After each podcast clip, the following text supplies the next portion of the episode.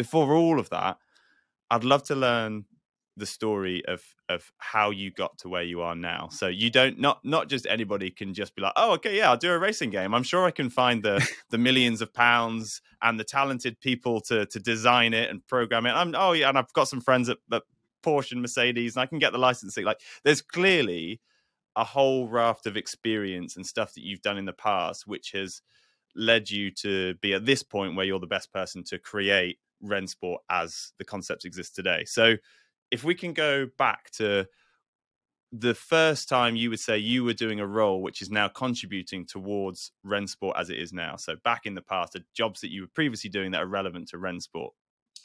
Yeah, to be honest, uh, I would say 95% of my working life uh, is related to the games industry. So uh, um, I had one year before I start in the gaming industry uh, when I when I when I worked for a Nut Gaming company, and that was Black and Decker. They are doing all the machines, you know, from from yeah, homes.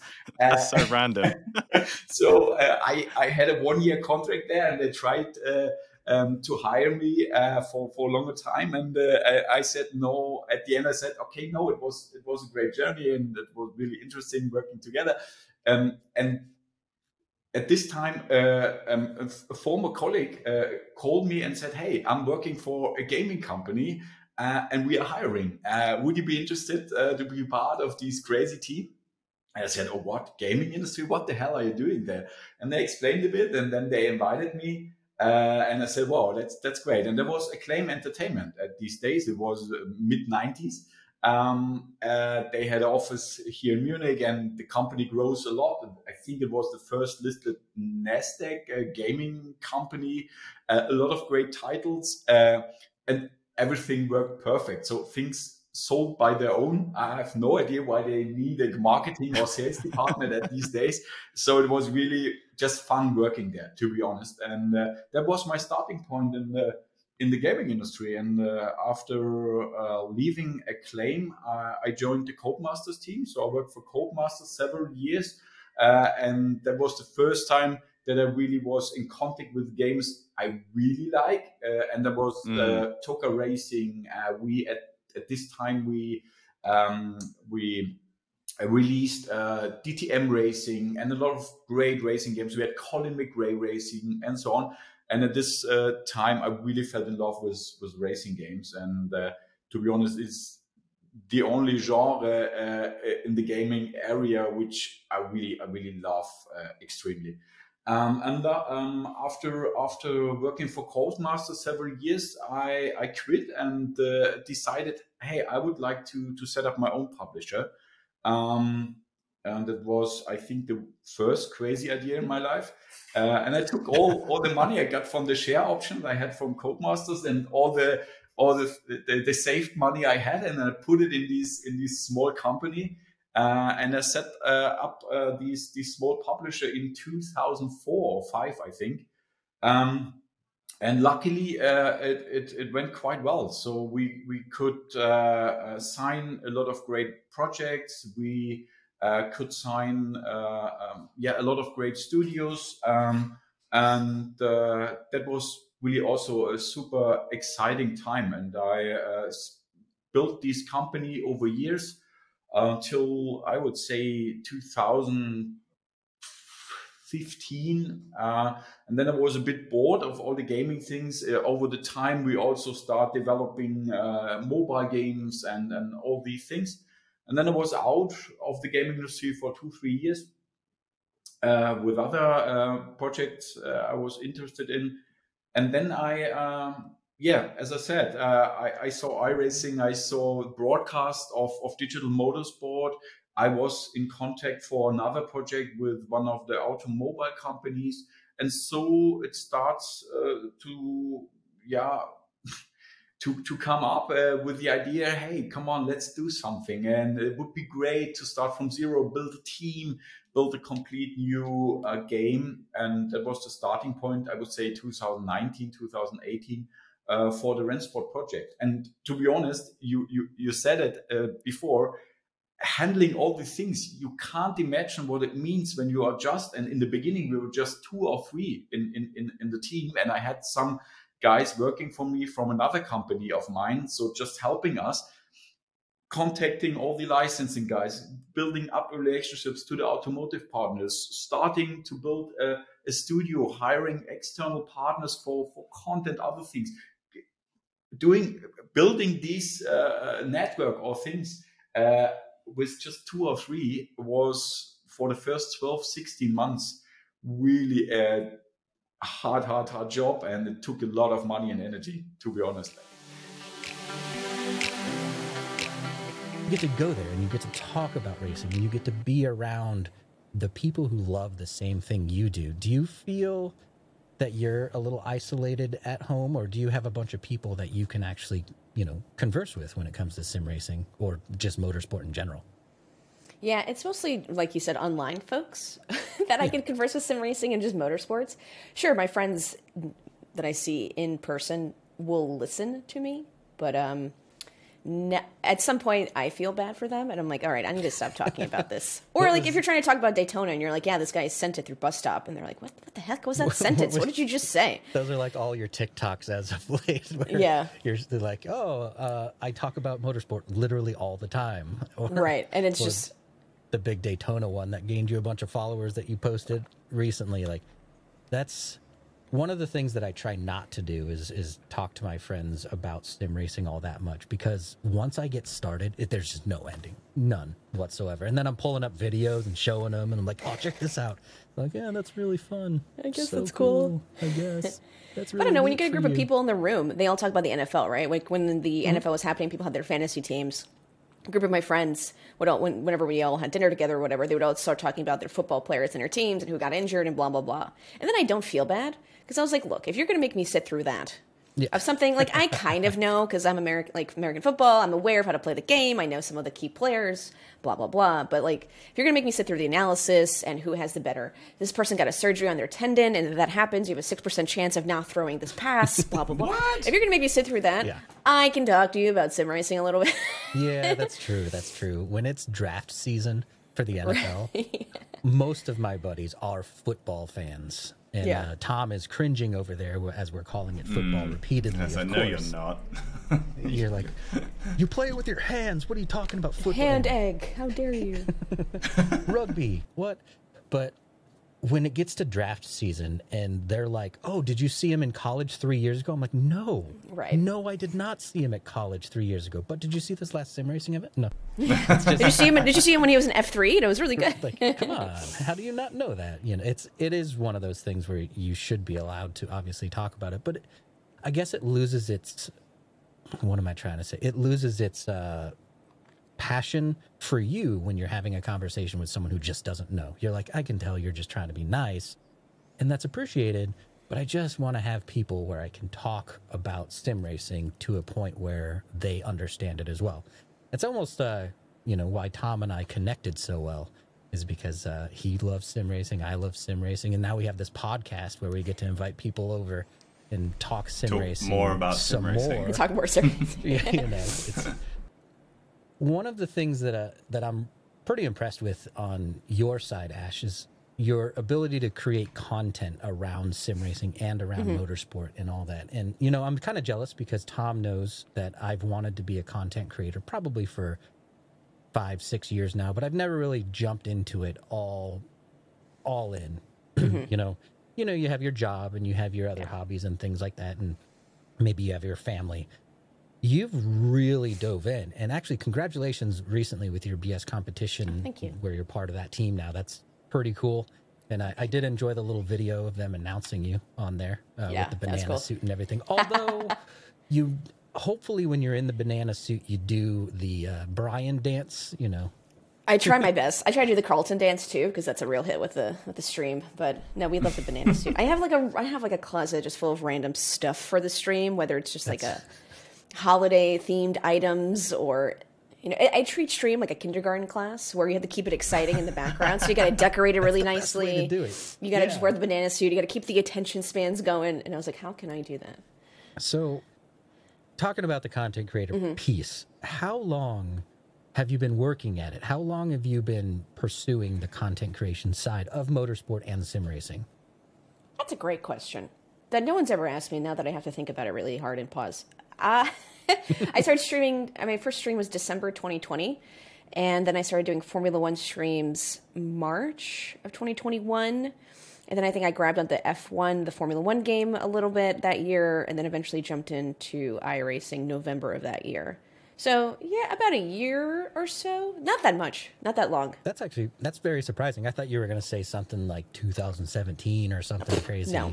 Wow, that's that's pretty impressive. Now, when you started, did you immediately start streaming with uh, sim racing content, or like for for me personally, I started with a random video game because I was like, oh yeah, I want to play games and have people watch me play games. That that sounds like fun. And then eventually, you know, that wears off because you know you play Call of Duty and you're competing with thousands and thousands of other content creators. Yeah. Did you start with sim racing right off the bat, or did you start with something different? No, so I started streaming because it was a goal of my therapist to help manage my anxiety that I'm pretty open hmm. about. So when I first started streaming, I played something that I was super comfortable with, and it was Portal. I love that Oh, game. I play it like that twice a year. It's so good. It's just It's so good. and it's just so fun. It's a great puzzle game, and I love puzzle games. So I started with Portal, and I, and it takes a while to get used to talking with the camera and then talking to a chat because it's mm-hmm. not a conversation. You're not, excuse me, you're not reading any body language that you normally would when you're talking to someone directly or hey i should stop talking about this or they're bored you know you're not reading that or, don't someone found that funny because they're laughing yeah you don't hear them laugh or you hope they put an lol emote or a KEKW in there they find it funny so it takes a while to get used to it. So I was like, let me just go with something I'm comfortable with. Um, so I was doing Portal, and then me, and my brother, and a group of our friends, home from home, play Call of Duty together. So I was doing that a little bit. Um, Verdansk, shout out. So my goal wasn't really to be popular or make whatever. Um, and then I was like, hey, I was watching some Formula One streams, and I was like, I think I can do something a little different. Um, the way I look at Twitch is each like stream is a bar, and each bar has their own theme, their own vibe, and um, you know, my bar is going to be a little bit different. So I started doing my F1 watch alongs with my best friend Sal, my brother David, because it helps when you have someone just talked about sports for the first time. And then I, people just started coming in, and they're like, "Hey, uh, glad I found you. No one else is doing this that I want to watch, cool. and I no one else around me is watching Formula One that I can talk to. So it's like a internet chat room where we can just talk about Formula One while we're all watching the race. The sun. So the sun has come out. The sun has The come out. clouds are parting. It's all, it, it the- feels like a moment. It does. It does. It feels like a nice reflective moment. Uh, so we're here on the Sim Sundays podcast with F1 Tomo. Hello. How are you doing? F1 Tomo. That's what um, my wife's dad calls me. F1 Tomo. F1 Tomo. That feels very formal. Just to mess with me, yeah. Mr. F1 Tomo. Mr. F1 Do you have to call him sir? No, he'd like that. he would love that. But no, Darren, I'm not calling you sir. Um, yeah, Darren. Get out of your head. Pleasure to be here. Um, and paired with you boys today as well, Grid Finder. So we, we've done all right. We've done Yeah. all right. We've had a mixed bag today, haven't we? We've had. Do you know what? We've been unlucky, but cheerfulness in the face of adversity. That's what I always say. And So- you got a dodgy black flag as I got well. completely screwed over. I mean, I'm not going to talk about it, Wilton Mill, but I didn't hit those tyres. I didn't deserve that black flag. No, I deserved the black didn't. flag for other things, but they didn't see oh, those. Oh, yeah, but the, the, the hitting the tyres, that was nonsense. I was absolutely furious. And then we had to come. Oh no, we're, we're probably not going to feature Grid Finder's progress in this race because we've had mechanical issues. No. We've we've had a tyre that got ripped apart. Correct. We've had to fuel up twice because it, it's been nightmare. Yeah, look, it was things outside of our control ultimately. And yeah, Um, they have still aiming for a top ten. We'll be happy with that. We'll be very happy. And also, what a great day. Mate, is considering this morning it was absolutely chucking it down, Yeah. and it was really wet, kind of offline back there. I had a bad spin in practice because I went wide, tyres got wet, and I just took turn one as if it was dry, being like, oh, what's the worst that could happen on slick tyres, and obviously had a little spin. Um, but no, the heavens have well, the heavens have not opened. The Yeah, heavens there's a little bit of down. wasn't there? It was teasing us. It was just tickling us earlier. It's a beautiful day. I'm getting a nice freckly tan. Yeah. So, do you, do you tan all right? Do you, do you- yeah, you Uh, got a bit Well, tan firstly, on. thank you for asking. Um, Yeah. yeah. it takes a little while. I'm like a slow build. I have to build Yeah, up okay. layers. You know, it's not it's not instant. I don't I don't have that olivey complexion. No, that you, my that parents, you kill you know, my dad was very tan. My mum is very tan, so I'm hopeful in later life Well, let's dive into this. that. Tell me more about that. How would that make you feel if you were tanned? it would make me feel more confident. Okay. Uh, because I mean, look, I see my I see my own face all the time. Part of my job, you get very used to the sound of your own voice, right? Right. I mean, do you edit this podcast No, or thank like? God. But Okay. sometimes Liam sits next to me in the office, Yeah. and sometimes he doesn't have in the headphones. Yeah. I hear my voice. I'm just like, oh! Did you not like it? I hate it. Have you not got used to it? I hate it. No, Yeah. not yet. See, I kind of, Not ever. I still, I know other people who make YouTube videos who can't stop some, like they had to get an editor. Because they, they can't do it anymore? Listen to their voice. I'm like, I just totally be, relate just that, be know? more of a narcissist, and then you'll be fine. Ah, So more narcissism Yes. equals better. Correct. Oh, that's just what that. Okay. Important well, life lesson. I'd like to think that's where I've been going wrong.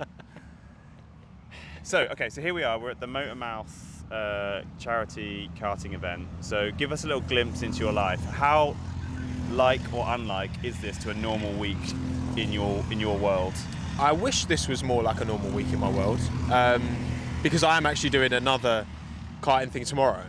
So it rains, it pours, right? Yeah. It's like a bus. You Yeah, wait and then yeah. three come at once. Um, no, I'd love to do more karting. As a kid, I didn't do very much. Obviously, very expensive um, pastime. There was always the ambition, dream to be a racing driver, which obviously never came to be. But I found my way back into the industry. Yeah. The long way round. And uh, yeah, I'd love to do more of it, but ultimately, opportunities. I'm, I'm a bit closer now. I live in middle of Essex, so I've got Rye House quite close to me, Oh yeah, which is Yeah, yeah. obviously where Lewis It's iconic. his early days. It's And then. Buckmore Park's about. Ah, I'm about 45 that's minutes that both. was my local track growing up as well. Okay, the downhill yeah. section, the little windy, and then the right hand up into the hill. Beautiful, It's a beautiful good track. track. that. It's a It's good track. really good track. And it's a very like different, like completely different to Wilton Mill. Like this is kind of a flat area. There's not much elevation at all. But Buckmore's, but Buckmore's got a lot more character to it, I suppose. Um, Yeah. But ultimately, if I'm in a car, I'm happy. Yeah, this one this one does feel quite polished. Like the, Yep. the runoff curbs Mhm. and the even like the grass here is cut. You know, we Mm. go to one in Sunderland and it's not well kept like this. This is this is nice. And, and the stewards uh, on it, they're prepared to divvy out penalties, as you know. Um, I don't want to talk about it. I don't want to talk about it. I was fired. Like, I didn't get a single thing. Oh, well, that's good for you. No. So let's um let's go back then for our for our sim racing uh, listeners. Obviously, uh, you're let's say famous for your Call of Duty exploits. Um, Yep. one of the most decorated esports players um, of all time. And the sim racing world is now super interested um, in you because you've moved across from one esport to a totally different esport with a whole different set of inputs, etc. Yeah. That we'll get to. And I'd love to go into that transition and then let's talk about Rennsport. But first, just to give our listeners like a sense of the scale of what Yeah. you were doing before, give us just a synopsis of your COD career. I know you started in Halo and then went across to COD. So give us a quick, quick Yeah. synopsis of that career, and also give us a sense of the events, the size of these events that you were competing in, because it doesn't exist in sim Um, racing. Yeah, so I guess well, I started playing Call of Duty.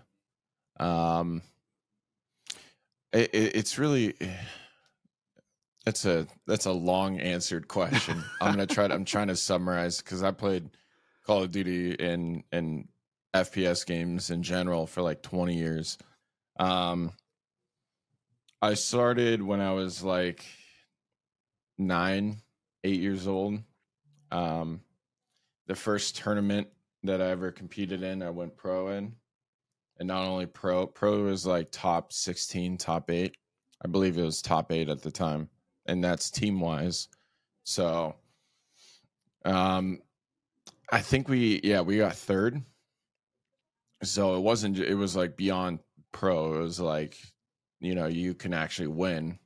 Um but that was I turned pro at like 11. I retired when I was 29, so like 18 years. Um, went uh, in somewhere in the middle of that. Went to Halo, went pro in that, uh, and then went back to Call. Well, I played Battlefield for a little bit um, for an imaginary 1.6 million dollar tournament. Uh, Wow. sh- shout out Virgin Gaming. Yeah, I say imaginary because they announced it and never happened. Um, yeah, that sounds like a whole story right there. Oh yeah. Oh dude. It's stories on stories. Um but I I don't I don't regret that part at all honestly because it was probably some of the most fun I've had in competitive esports. Mm. Um and it was it was it was very different. Um, but anyways, Call of Duty. So came back to Call of Duty when I was around twenty, uh, or twenty one. I think it was like twenty. So in nine years, I won thirty eight tournaments, uh, three world championships, two X Games medals. Um, I think at one point, I think I ended my career with like a, it was around 50 50 um, for percentage of like tournaments I went to versus tournaments I won. So it was like, I think I ended with like around 100 tournaments that I went to. And I won, yeah, well, I don't, I don't know if it was, I, I think I went to like 90 tournaments or something like that. Um, maybe 85 but either way it was it was close to 50 50 Mm. um and yeah i was sort of my whole goal was to be sort of like the best teammate um there's ever been in call of duty because everyone's trying to get the highest kd the you know the most mvps and all this stuff and i sort of went around or went about it especially coming from halo because halo is so focused on teamwork and the team aspect of things that I sort of had an advantage coming back to Call of Duty because no one was focused on the team aspect. No one was focused on, hey, how can I make my teammates around me better? Um, so that was, you know, key to my success is right there. It was, I was sort of like an enabler of of teammates and pushing teammates to be the best version of themselves while also doing it for me. So, And to describe one of these events, and again, the reason I'm I'm, I'm asking these questions is because sim racers Yeah. who only follow sim races, sim racing will have yeah, no idea. And obviously, prior to this interview, I watched a lot of YouTube Yeah. videos about some of the, tournaments you were at, and they're enormous. yeah. I mean, well, the biggest, I think the biggest venue we played in front of, like like people wise, crowd wise, was one of the ESWCs. Um, was playing Gotaga in the finals. Uh, and we absolutely massacred them. Side note. um but there was like 4000 people i think uh i i believe i don't i don't know if it's for certain but i'm assuming that this is on, the, the only event they could have watched at but uh a couple drivers like professional drivers told me like they watched me play at that at that tournament so I mean, the um, viewing figures for these tournaments are, are a whole different world from sim racing, right? Oh yeah. Yeah, I mean, well that's that's sort of why I think sim racing cuz right now it's it's basically in the in it's sort of stuck from being a hobby to a profession. Mm. Uh right now it's like to me the biggest ruling factor is the prize money. Um I give the example of like, you know, people want to talk about the games, it's or this and that or the equipment's too expensive. You know, all these other things that are true, right? But the root cause of it is that like the sim racing community, like the the competitive side, they're playing for borderline nothing. Um like, you know, at the at the ESL Munich major, um I asked like how many of these people up here, the 12 best in the world, could live on their own or are living on their own right now without you know not living with their parents not working another job this and that. And it was like i think it was uh, like i asked enzo about it on Mm. redline and he was like i don't know maybe six to eight people Yeah. But now I think sim racing is it is in a good place. Lots of people earning money from it within esports teams, um, being team managers, um, working for organisations that revolve around sim racing and esports, and of course YouTube. There's there's lots of full time YouTubers now who are focused on sim racing, um, and that's increasing every year. So I, I- think we're in a good space. and it's only getting bigger and better at the moment. Yeah, yeah. I, I, and I look back at the you know the guests that we've had on this podcast, and it's essentially like it's just a series of Jan Mardenborough stories. Maybe not to that extent. Maybe not. You know, not not not everyone has had the the full Jan Mardenborough experience, but in their own way, in their own lane, whether it be you know uh, Jeff McConey, who now makes iRacing, who made iRacing setups, who now makes setups for like real world NASCAR teams, to you know Dave Cam, who had a different one where he played uh, games like as a as a you know as uh, I don't know what I was going to say as an older person now, but I don't know if he still listens. But I think he'd be a bit upset if, if I said that. But then he's he's kind of like made it his like retirement thing post police, and then to yourself. There's so many stories, but there, and there's so many routes as well within um, within sim racing, and that was one thing that I think didn't come across in the film was the the the breadth of opportunity within sim racing. So, you know, another person that, that we've had on the show that springs to mind is George Morgan, how, you know, he did PSGL and WR commentary for years from his bedroom and now is out at the tracks at, at SRO and, and, doing the, you know, Formula Four commentary. There's so many routes to it. And, you know, you know, you, you, you do drive, but you're also a content creator, right? Yeah, that's what I would say my main thing is. Of um, obviously, racing for real would be a real aspiration. I'd love to be able to do that full time. But yeah, there are so many routes into careers revolving around sim racing, like commentary, like you say, that's that's quite a good one. There's quite a few of those guys doing that now, and um, I think it's just a case of if you're passionate about it and there is an audience out there, um, that's that's just the way that you sort of display your CV. You don't need mm. to like, you don't need to sort of have an actual CV on Microsoft Word. You just go out there, you commentate on an event, um, PSGL or whatever league it is. Mm. Um, if, if, you're going down the commentary route, for example. Um, but in terms of YouTube, just put the videos out there. That is your CV. Just make the be- just make the videos better and better and better over time. And um, you know, if you do a good enough job, there's people out there that want to watch it. And um, yeah, you can forge your your living within this mm. space. It's like the most entertaining CV ever. It's an it's a CV that you can actually like watch and enjoy. And, and in sim racing, you have infinite, infinite opportunities to build a show reel and have quite a lot of fun doing it. There's, there's, a, thousands and thousands of leagues out there that would bite your arm off if you were like, "Can I just do some commentary? I just want to practice, get my shot." Like, there's so many out there that would that would love um, that would love them to do it. So let's. Um, I, I, what I'd love to do in this podcast is essentially kind of create an audio version of the the Gran Turismo film, and go through your your story um, bit by bit. But since we're talking about the film right now, were there any bits of the film that you felt missed the mark or didn't resonate with you? Um, I mean, there are going to be some spoilers here, I suppose. Um, what, one of the things was the racing scenes, which for me were a bit hit and miss. I felt like they did look very dynamic. The ones that recorded for real looked pretty mm. good, and they, they, they did look pretty racy. Um, but then you had the CGI at the same time, which didn't look quite right to me. Um, Hungaroring was used, yeah, a lot. And um, that was a proper actually moment when in the cinema we had all the Grid Finder team there, and when it happened, we were leaning because that's Hungaroring. Like, oh god, we're we're, that, we're those people. yeah, so yeah, it, I suppose they had to make the film cater to all of us guys who know everything about sim racing and all the tracks. We know all the tracks. We know that's Hungaroring instantly, and it's not Le Mans. Mm.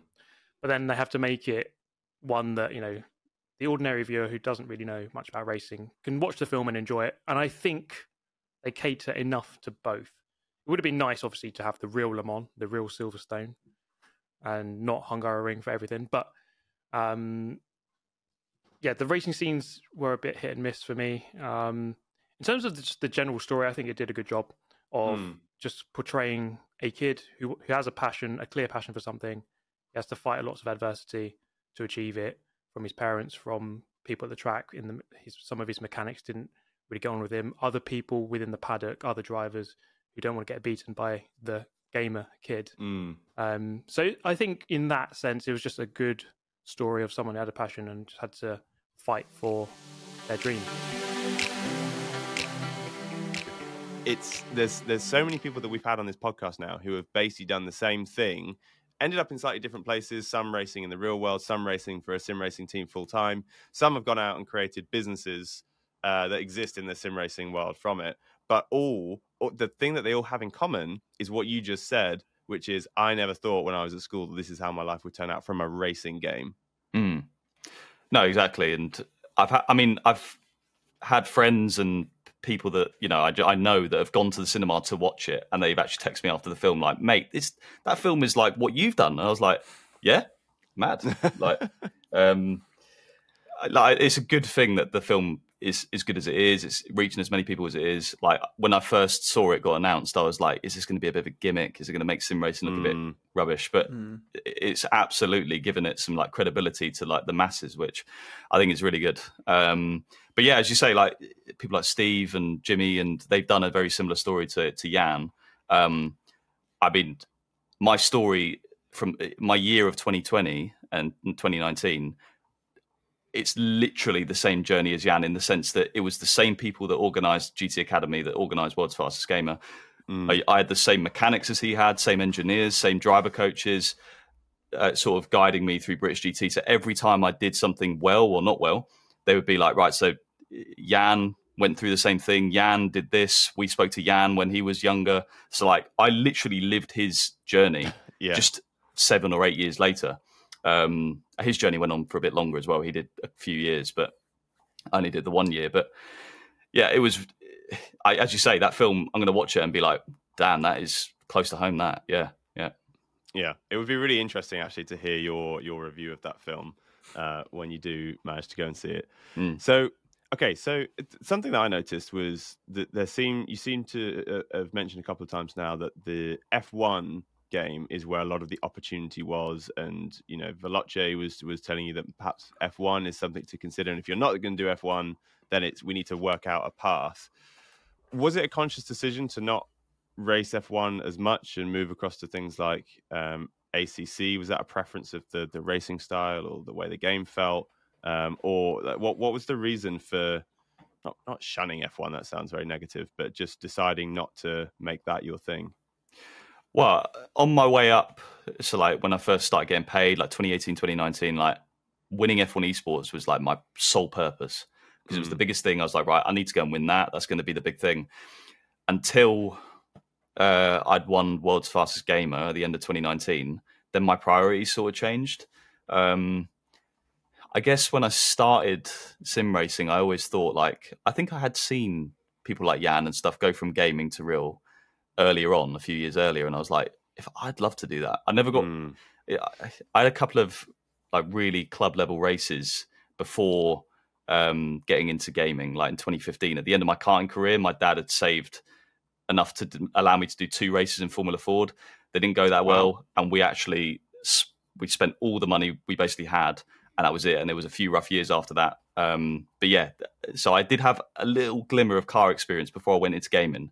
Um, it's worth saying. Um, so yeah, when I won World's Fastest Game, my priorities changed because there was an opportunity to race in real life the next year for a whole season, a million dollar drive in GT racing. So mm. as soon hmm. as I got that, I was like, I know F1 esports is good, but like that's that's insane. Like I need to I need to focus on that as well. So 2020, when I, when I finally got the call up to do F1 esports as a driver, I was also competing full time in real life in British GT. So honestly, mm. it was like racing F1 esports sometimes on a Wednesday and Thursday get to the track Friday and then do real racing Friday, Saturday, Sunday. And F1 esports and driving a GT3 in real life, the driving styles you need, it's just like polar opposites, man. It's non comparable. Um, so I was taking some bad habits I was I was learning on the F1 game, putting it into the GT car and vice versa, and it was mm. all a bit. It wasn't optimal, you know. Um, so my F1 esports season was pretty poor. Uh, my debut season, I, I'd scored a few points finishes. It was awful to be honest. But by the standards I, I try and set myself, like I wanted to be at the front and stuff, and it, I was just nowhere. Um, so I got to the end of the season and I wasn't exactly in demand uh, to, to mm. do another season. Um, I probably could have crafted a way to do the following season, but doing so poorly on such a big stage, I, I was like, it's just it's a bit embarrassing and like I, I, I don't know I, I, wanted to sort of disconnect myself from F1 esports it was so brutal I was like right let's make next year a bit different I thought I'd be real racing again first of all but I, I saw all these simulators like ACC and rFactor and AC and I was like, let's go, let's go over there and try and do some stuff on them. You know, they look and Mm. feel more enjoyable to drive. There's competitions on them now. Let's go and win some stuff on those things. Um, and that's what I did the, the next two or three years until today, really. Uh, since F1 Esports finished in 2020, I, I've just been focusing on every other sim apart from F1. Um, not to say that you know I, I wouldn't go back. I mean, the way it is in the minute, I probably wouldn't go back. But if it changed, the physics changed on it completely, so it's more like sim-like. I, I probably would eye up, eye it up again. You know, I mean, it's a younger demographic now. I mean, all the kids that are going on there now, like 16, 17, and I'm 25. But I think it, if it went to a full hardcore sim, I'd definitely fancy my chances to be sort of at the front. So um, yeah, that's that's the reason I'm not doing it now. It, it's a shame, really, but in it's not all negative because F1 Esports did not go that well, yes, but my real racing season that year went extremely well, and I think it's Mm. because I prioritized it over F1. So it's just bad timing, you know. It would have been better to have the real racing one year and F1 the next year, for example. But so, you can't always have it that yeah. way. So Yeah, yeah. From the very beginning, you've decided that I need to script stories. I love need to build stories. stories. out of this. Yeah. Like, what, what, there must have been some other motivation behind that. I love telling stories. I'm very entrepreneurial. I like to build something from nothing. Um, and that's kind of what I did with the channel. Really, built obviously built it from nothing, but I can tell I like to build a story from something, like a race. Yeah. There's so I like to tell my perspective, or I like to delve into again, it's sort of that human element. Why this person did this? Yeah. Why did I do that when that Yeah. person did that? So, um, so yeah, just made a few videos. Um, things got a bit out of control. um, started streaming because it was easier. You know, So when you say get out of control, then, so were you having a decent amount of success with your uh, on-demand content, so your non-live streaming content? Yeah, yeah, massively. It was, um, uh, it was kind of, I kind of just did it as, as I was going through the ranks at work. I kind of had a feeling it's not what I wanted. Like every run of the ladder that I got up, I thought this isn't as good as I thought. So I needed a release. So I made just a few videos, and I'd always loved Gran Turismo. I was the guy, I was the racing guy in my circle. Yeah. And just looping back to where modern warfare comes in, when I when I went on honeymoon in 2017, I went down a YouTube rabbit hole and I, I found a I think it was a Super GT video, I think. And I was like, wow, people make videos on. Firstly, wow, people make Gran Turismo 7 video or Gran Turismo, what I can't remember what it was, Sport, I think it was coming Yeah. out. You must have had early access or something. And you can race against others now Yeah. online. Yeah. That wasn't there in four. Yeah. I was yeah, like, yeah. right, I because obviously I was doing the whole shoot 'em up thing because I loved the online competitive element. Yeah. So like, right, I need to do a bit of this. So I just made a few videos, see see what happens, and as I say, just kept going and going and going. So, what motivated you to keep going and going and going? Because I think it's fairly um, well established that in the early days of any streamer's life, unless they have some huge budget or Yeah. some huge collaboration or they're a celebrity, the only way to build a, a real uh, successful challenge is to essentially use a word that I hate, which is grind. Yep. You have to just grind and grind and grind. And people will always talk about, you know, the first year I'd be streaming to like 12 people Yeah. maximum on a good night. Yeah. Was that the same for you? Yeah. Yeah. And and what what kept you pushing through that? Uh, the fear of having to go back to my old job, the fear of is this life? Is this it? I hated it. Interesting. I really, it was, and it's still why I do it now to this day. Is, you know, in YouTube it's so competitive. Anyone, everyone's coming for you. Yeah. Everybody, and you've got to have that mindset. You know, um, and yeah, just the, the fear of having to go back to the office just petrifies me. Because then what happens? I, I work till I'm 60. Like my kids grow up, and Yeah. and and you know, I miss all that, and then then I start my life at 60. Yeah, yeah. That- on the golf course, right? Yeah, that that that terrifies me. Yeah. if I'm honest. Now it's interesting because I've spoken to a lot of streamers, and I often try and ask questions about the business side of it, and you know the the requirement to be some kind of entrepreneur. And I think most of the streamers, it's fair to say, have kind of shunned that concept, and they say, "No, I do it because I love it. Everything else comes second. But I'm really interested to hear how you've learned what it takes to be a you know, let's be fair, economically successful mm. streamer. How do you support yourself? Because a lot of people who start streaming nowadays are mid-career. Not everyone is 14, 15, 16 year old when, when they start streaming, which means they have bills to pay. They have other people that are dependent on them.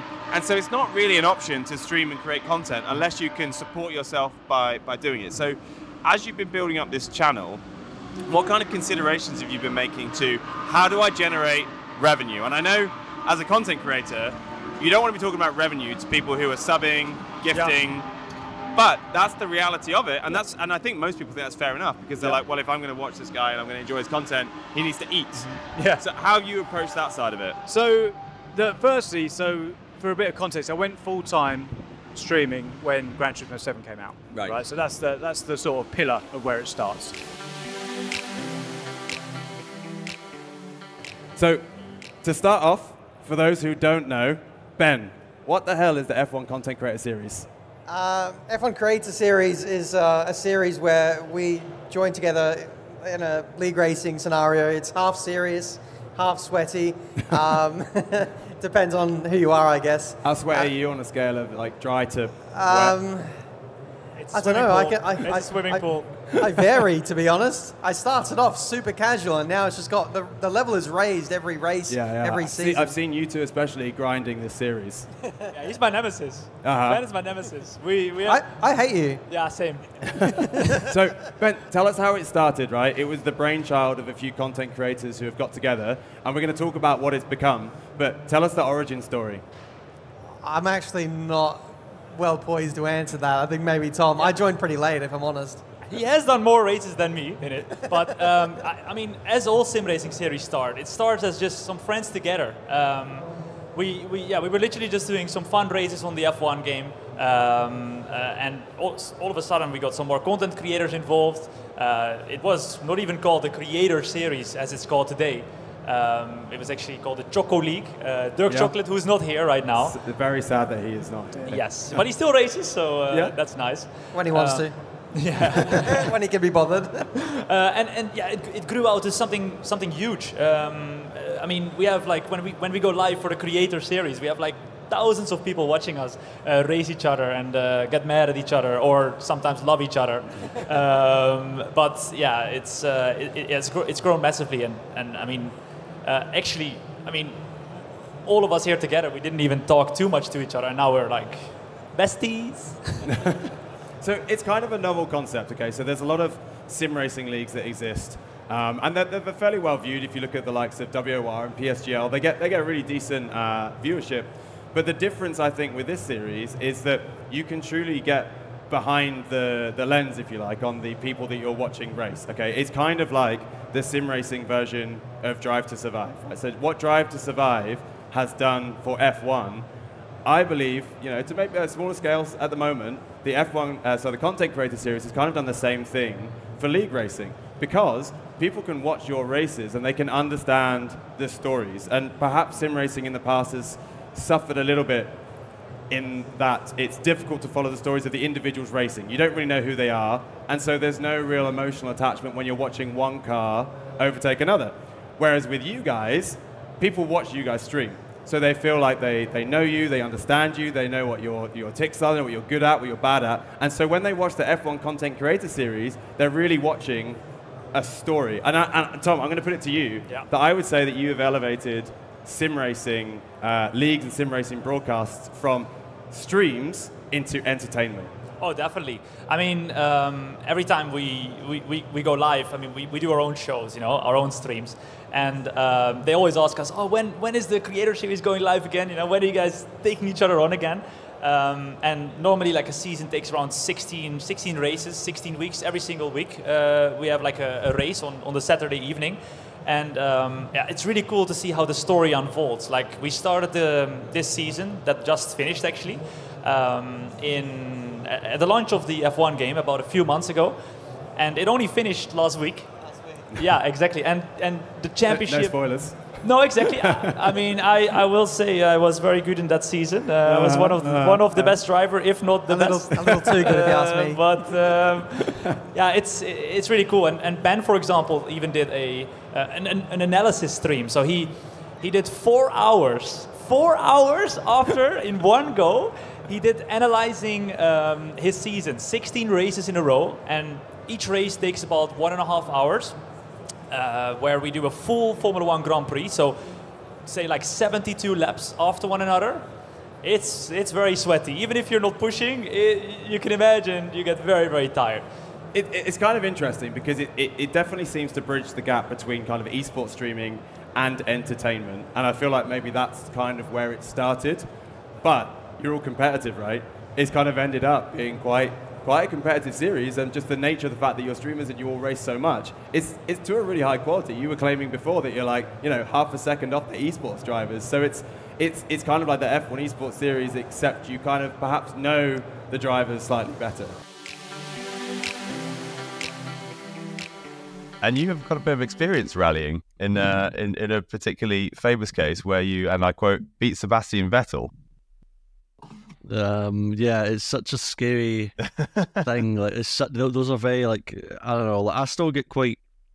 Um, I don't really know how to even react to that. Even like all this time later. I mean, I'll have a, I've obviously had people mention that to me, and it's like, oh, what did it feel? What was it like? And these sort of things. But you know, I think you know if you were to put it in personal context, that you're driving a car that you've driven for two laps. Mm. You're so far out of your typical comfort zone, let's say, right? Everyone is. That's the point of Race of Champions. You're thrown in a car and you go, right? Yeah. So, but you're in this situation.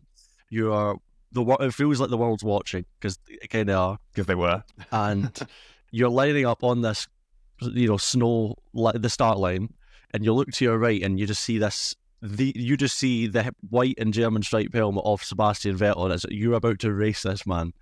Um, and it's the scariest, most uh, like your adrenaline is like through the sky, like it's so high. You're like, oh my god, it is intense. It's such a scary but exhilarating experience because you're like, this is very, it becomes very real mm. in those few seconds. So that's, and I mean, I don't really focus so much on, um, you know, the result in a way because I feel like, I feel like I've got a, and a sense of duty that you know, if I was to be let's say I was to be quite arrogant about it, right? Which I, I would never want to do. I don't believe that's the person I am. But if I was to be that sort of, if I was to behave a certain way about it, it's like, oh, I, did, I, you know, walk around with a bit of swagger about it, I think I'd be doing discredit. And it was also discredit to the community, um, sim wise, but also I believe that, but it's just not who I am anyway. I mean, it's not something I would, I don't want to ego these things. I, I believe it's a lot of nonsense in that regard. So for me, I want to be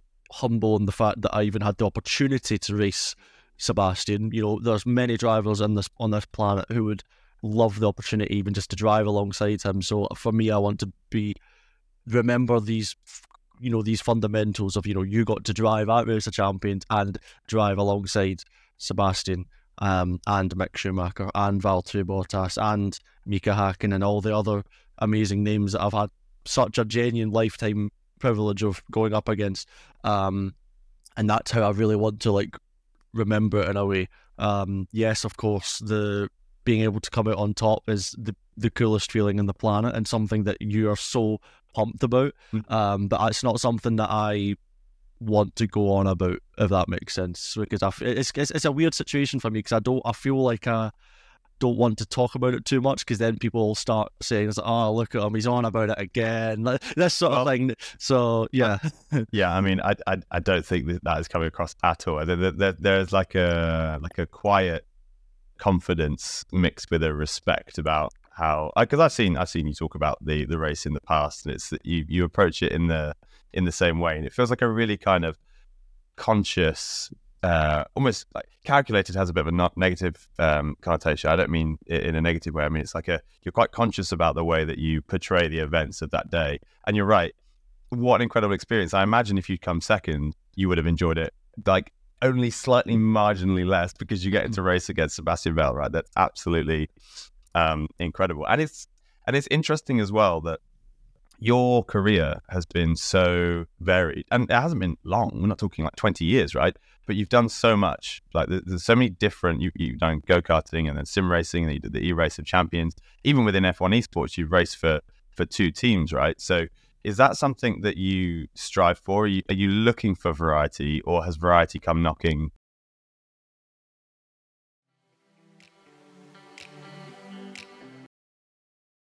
thing, going through the same process, probably feeling the same strain. Do you ever look to each other to be like, "Oh, are you having a tough time? Yeah, I'm having a tough time." Like, but it's fine. We'll get through this. We'll this race. There's a new track. Thank God. We have to keep grinding. You know, I don't know Spa, which we've all we're all bored of, right? Like, so do you kind of look to each other for for uh, some escape? Um, I think it's more of just being more understanding when if someone's burnt out, Hmm. if they do one to two hours and they go, I don't want to do this anymore. I'm just not feeling it today, and they Yeah. go offline. Just go, okay, that's fair enough. I, I've done the same. It, it can happen when we when we have to practice for so long um, and get so repetitive. So I think we're just quite understanding. Um, we're still we're still trying to stay on point. Mm. Um, we all try and turn up to practice early at the same time. Um, but if someone's just having an off day, which definitely can happen and will happen, then yeah, we're just understanding about it. I do genuinely get the sense here that it's a collaborative effort, and and I know a lot of like drivers will say, "I- "I want to win. It's about me. I just you know I just want to be the front of the grid." But it sounds like experiencing this as a career, as a to use a cheesy phrase, as a journey together, does feel like you are collaborating quite a lot in terms of the you know the emotional side of it. Yeah, um, because at the end of the day, especially in the F1 Esports Championship, the the money is made through the Constructors Championship. Mm. Um, so at least for me personally, um, I just focus on that. I'm not too bothered about the Drivers' Championship. Um, so you want your teammates to obviously be performing as, as best they can, just to get the best out of themselves, which is the best for all of us.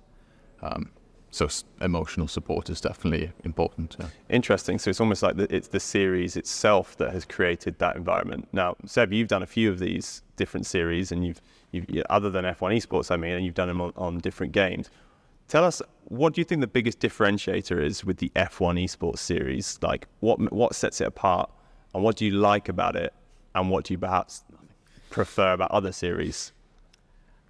Well, the first thing I, I, I, don't like about the F1 game, just uh, because there are some good facts, but the the game is like the biggest different differentiating factor. Yeah. Because on the F1 game, there's you have to drive so much to get a feel for the for the car, Mhm. um, because the the feeling through the game is terrible. So you you can't feel anything. So you have to, like Josh said, you have to drive so much, and ev there's people driving non-stop. Um, and it's that can be it's a very intense championship. Whereas when I'm driving iRacing, Rennsport, they're weirdly that they actually are a bit more physical uh, because I'm running like a stiffer brake on those games or Mm. have my force feedback a bit higher, and I actually can't practice as much in a day as maybe I would on F1 because I start getting joint pain um, because of how much repetitive motion you're doing and like Mm. it's not just repetitive motion, but it's you're putting like force into your joints every time you press the brake, every time you press the throttle. Um, so it's quite a difference in that between the F1 series and other ones because in the F1 series you use quite light equipment. Um, at least I always did um, compared to the other games. Uh, but in terms of format, I think the other series are missing a lot of strategy, whereas the F1 game is really good Mm. for that. Um, we always have different strategies, and it's particularly this year, um, it looks like it will be um, even more open because the well, I'm not entirely sure why because I'm not driven the game a huge amount, but the strategies are a lot. You can actually use the soft tire, whereas last year you couldn't.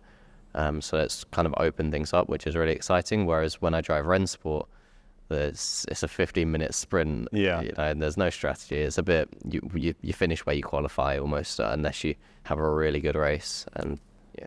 That's really